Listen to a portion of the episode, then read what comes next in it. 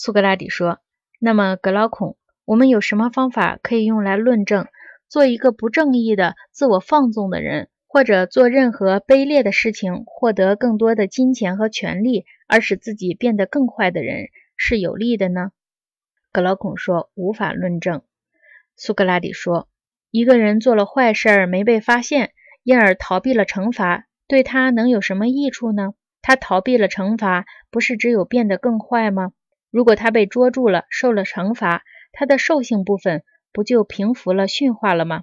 他的人性部分不就被释放了、自由了吗？他的整个心灵不就在确立了其最善部分的天性时，获得了节制和正义与智慧一起？”从而达到了一种难能可贵的状态吗？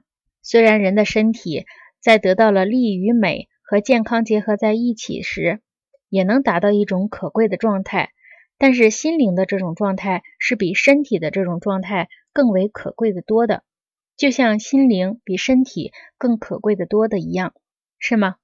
格劳孔说：“即是。”